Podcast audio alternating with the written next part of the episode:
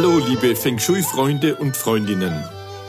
Mit unserem Podcast Feng Shui Wisdom möchten wir euch etwas über die chinesische Weisheiten erzählen, über die Historie, über alte und neue Meister, über Interessantes und auch Geheimes rund um das klassische Feng Shui.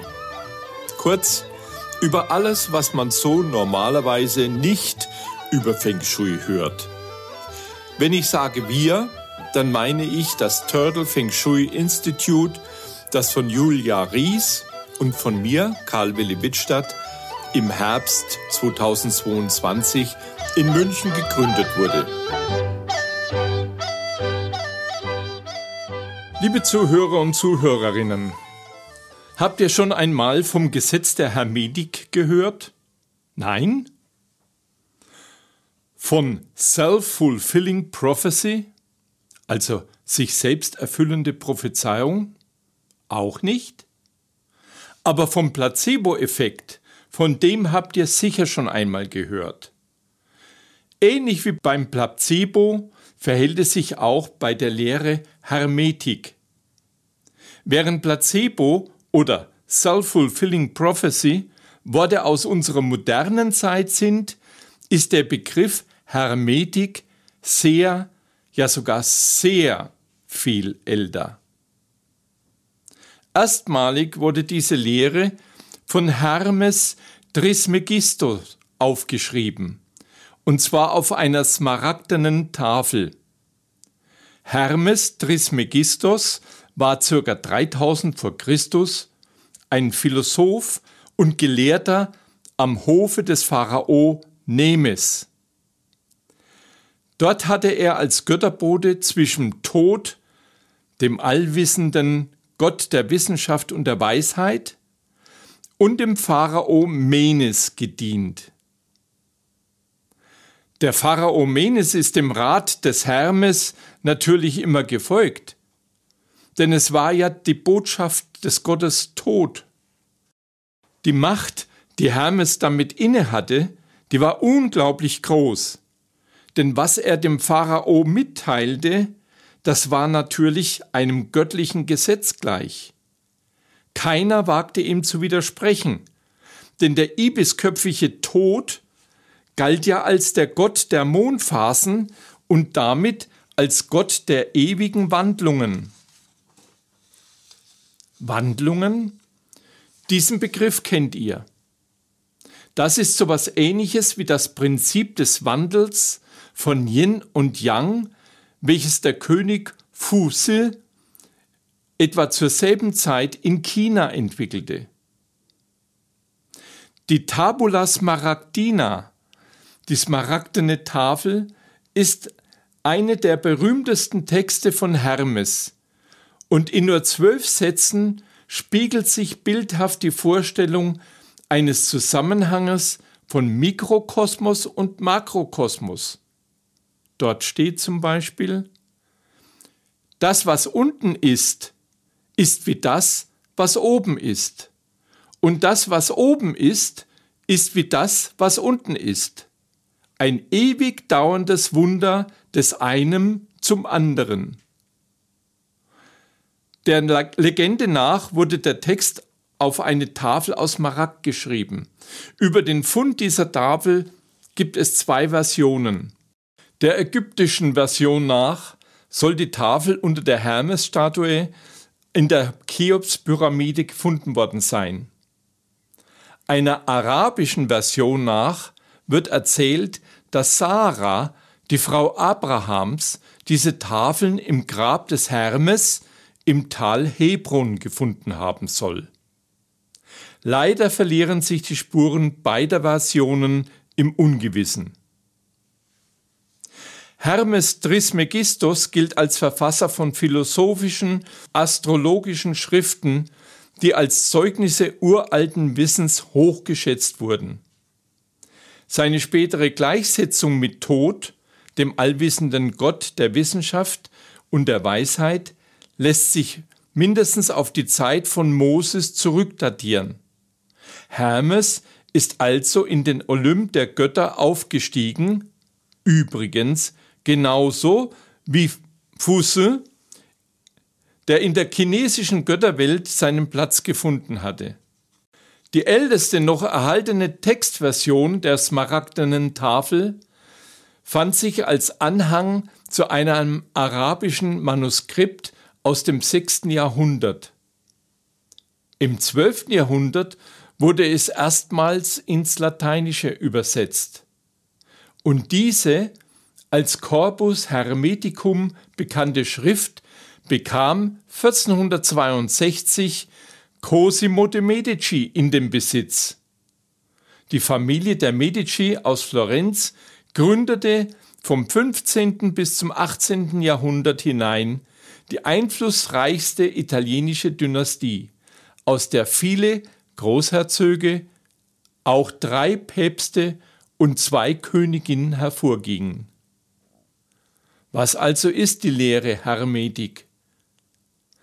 Eine der wesentlichen Erkenntnisse dieser sogenannten geistigen Gesetze ist es, dass nur wir selbst für die Umstände um uns herum verantwortlich sind.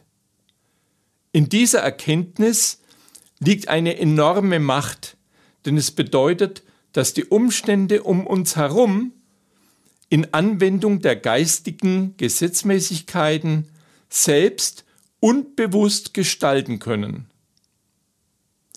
Jeder, der versteht, wie Realität funktioniert, der kann sie auch verändern. Man kann also das Leben auch als Regelspiel auffassen, dessen Spielregeln die geistigen Gesetze der Hermetik sind.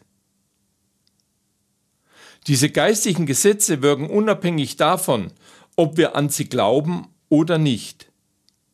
Wenn man einen Stein hochhebt und ihn fallen lässt, so ist er auch noch nach unten gefallen, bevor die Menschheit die Gravitationsgesetze kannten. Ähnlich wirken auch die geistigen Gesetze. Und zwar auch dann, wenn wir sie nicht kennen, auch dann, wenn wir nicht daran glauben oder wenn wir sie nicht richtig verstanden haben. Erkennt ihr auch hier eine Ähnlichkeit zum Feng Shui? Die geistigen Gesetze beeinflussen unser Leben tagtäglich. Daher ist es enorm hilfreich, wenn wir sie kennen, wenn wir uns mit ihnen beschäftigen und ihre Gesetzmäßigkeiten bewusst für unsere Ziele einsetzen. Die Mächtigen unserer Gesellschaft tun dies bereits, und zwar schon seit langer Zeit. Wir benutzen den Begriff hermetisch für etwas, was verschlossen ist. Etwas, was hermetisch abgeriegelt ist. Da kann nichts von außen nach innen eindringen und auch nichts von innen nach außen. Und genau dies galt lange Zeit für die Hermetik, denn sie wurde in der breiten Öffentlichkeit nie gelehrt und sie wurde viele Jahrtausende hinweg hermetisch unter Verschluss gehalten. Gerade so wie das klassische Feng Shui in der Feudalgesellschaft des alten Chinas. Dafür gibt es auch einen Grund. Wissen ist Macht. Und wer die Wahrheit nicht kennt, der kann von jenen, die das Wissen haben, manipuliert werden. Eingeweihte kennen diese Gesetze so beispielsweise auch die Oberen der Kirche. In der Kenntnis dieser geistigen Gesetze haben sie Menschen in einer Weise belehrt, die vorrangig der eigenen Machterhaltung dienlich war. Diese geistigen Gesetze stellen die wohl wichtigste aller Lehren dar. Sie zeigen, wie unser Geist ausgerichtet werden kann, und zwar so, dass wir unsere Gedanken, Gefühle und unsere gesamte Realität nach unseren eigenen Wünschen beherrschen und gestalten können. Es erstaunt, dass Hermetik schon vor über 5000 Jahren gelehrt wurde und es erstaunt noch mehr, wie wenig wir Menschen bisher aus diesem Wissen gemacht haben. Im übertragenen Sinn hat diese Lehre folgende Aussage. Wenn sich Menschen über äußere Missstände beklagen, wenn sie jammern und anderen die Schuld für ihre Situation geben, dann beweist dies nur, dass sie die geistigen Gesetze nicht kennen. Denn durch die geistigen Gesetze wissen wir, es gibt keine Zufälle. Wir sind immer selbst die Verursacher unserer Probleme. Niemand außer uns selbst ist für unser eigenes Schicksal verantwortlich. Es gibt keine Person, keine Sache, die die Macht besitzt, uns von unserem Glück abzuhalten oder uns aus unserem inneren Gleichgewicht zu bringen, es sei denn, wir selbst lassen es zu. Und ja, es gibt Manipulationen, Verführungen, Falschinformationen, die uns aus Unkenntnis der geistigen Gesetzmäßigkeiten dazu bringen, Dinge zu tun, die uns schaden und die nur denen nutzen, die uns manipulieren wollen. Daher ist die Kenntnis der geistigen Gesetze der Hermetik so wichtig. Denn wenn wir einsehen, dass wir selbst Verursacher der Umstände um uns herum sind, übernehmen wir gleichzeitig die Verantwortung für unser Leben und bestimmen so über uns selbst. Wohl aber können wir auch selbst entscheiden, wie wir die Ereignisse bewerten und damit, welche Einflüsse diese dann auf uns haben. Unsere Reaktion auf Ereignisse hängt von unserem eigenen Bewusstsein ab. Und keine Energie hat einen größeren Einfluss auf unser Leben als unser eigener Geist, unser eigenes Bewusstsein, also unsere eigene Energie. Die geistigen Gesetze und ihre Auswirkungen sind nicht leicht zu verstehen und erfordern eine Zeit des Studiums und der Auseinandersetzung, um sie praktisch anwenden zu können.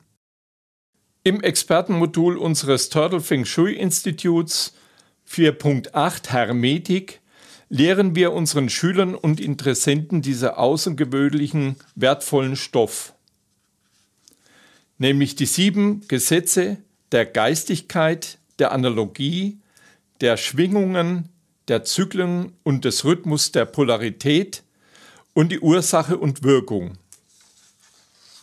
Eingangs habe ich die Gesetze mit den modernen Erkenntnissen der Self-Fulfilling Prophecy, also mit der sich selbst erfüllenden Prophezeiung verglichen.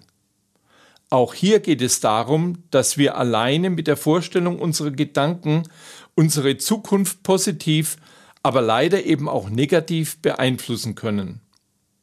Denn eine sich selbst erfüllende Prophezeiung ist eine Vorhersage, die ihre Erfüllung selbst erwirkt. Eine Prognose über eine mögliche Zukunft hat also einen entscheidenden Einfluss und ist die wesentliche Ursache dafür, dass die Zukunft dann auch tatsächlich so eintritt. Ein wesentlicher Mechanismus ist dabei, dass wir Menschen an so eine Vorhersage glauben und deswegen agieren wir auch so, dass diese sich erfüllt. Es kommt zu einer positiven Rückkopplung zwischen der Erwartung und dem Verhalten. Ich möchte das an einem Beispiel erklären. Wer Heinz Rühmann, den beliebten Schauspieler, noch kennt, der erinnert sich, sicher an die Szenen aus der Krimireihe Pfarrer Braun. Der Pfarrer Braun hatte immer einen unhandlichen Koffer bei sich, in dem er ein Baumodell seiner Kirche verwahrt hat, in der er einmal predigen wollte. Als der Bischof ihn fragte, warum er denn den unhandlichen Koffer immer mit sich trug, erklärte er, das ist meine Zukunft die ich immer mit mir trage. Und wenn der Koffer auch noch so unhandlich ist, so erinnert er mich doch stündlich an mein Ziel. Und wenn es Gott gefällig ist, dann wird er mich auch zu diesem Ziel führen.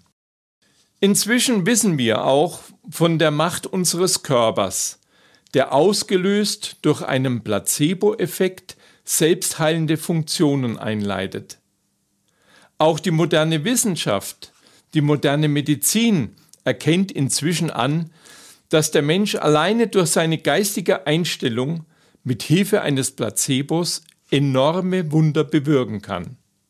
Wer also in die Mystik der Hermetik einsteigen möchte, der kann sich gern bei uns zum Modul 4.8 Hermetik anmelden unter mail at turtlefengshui.de. Wenn sich mehr als sechs Teilnehmer angemeldet haben, dann starten wir mit diesem Sondermodul Hermetik.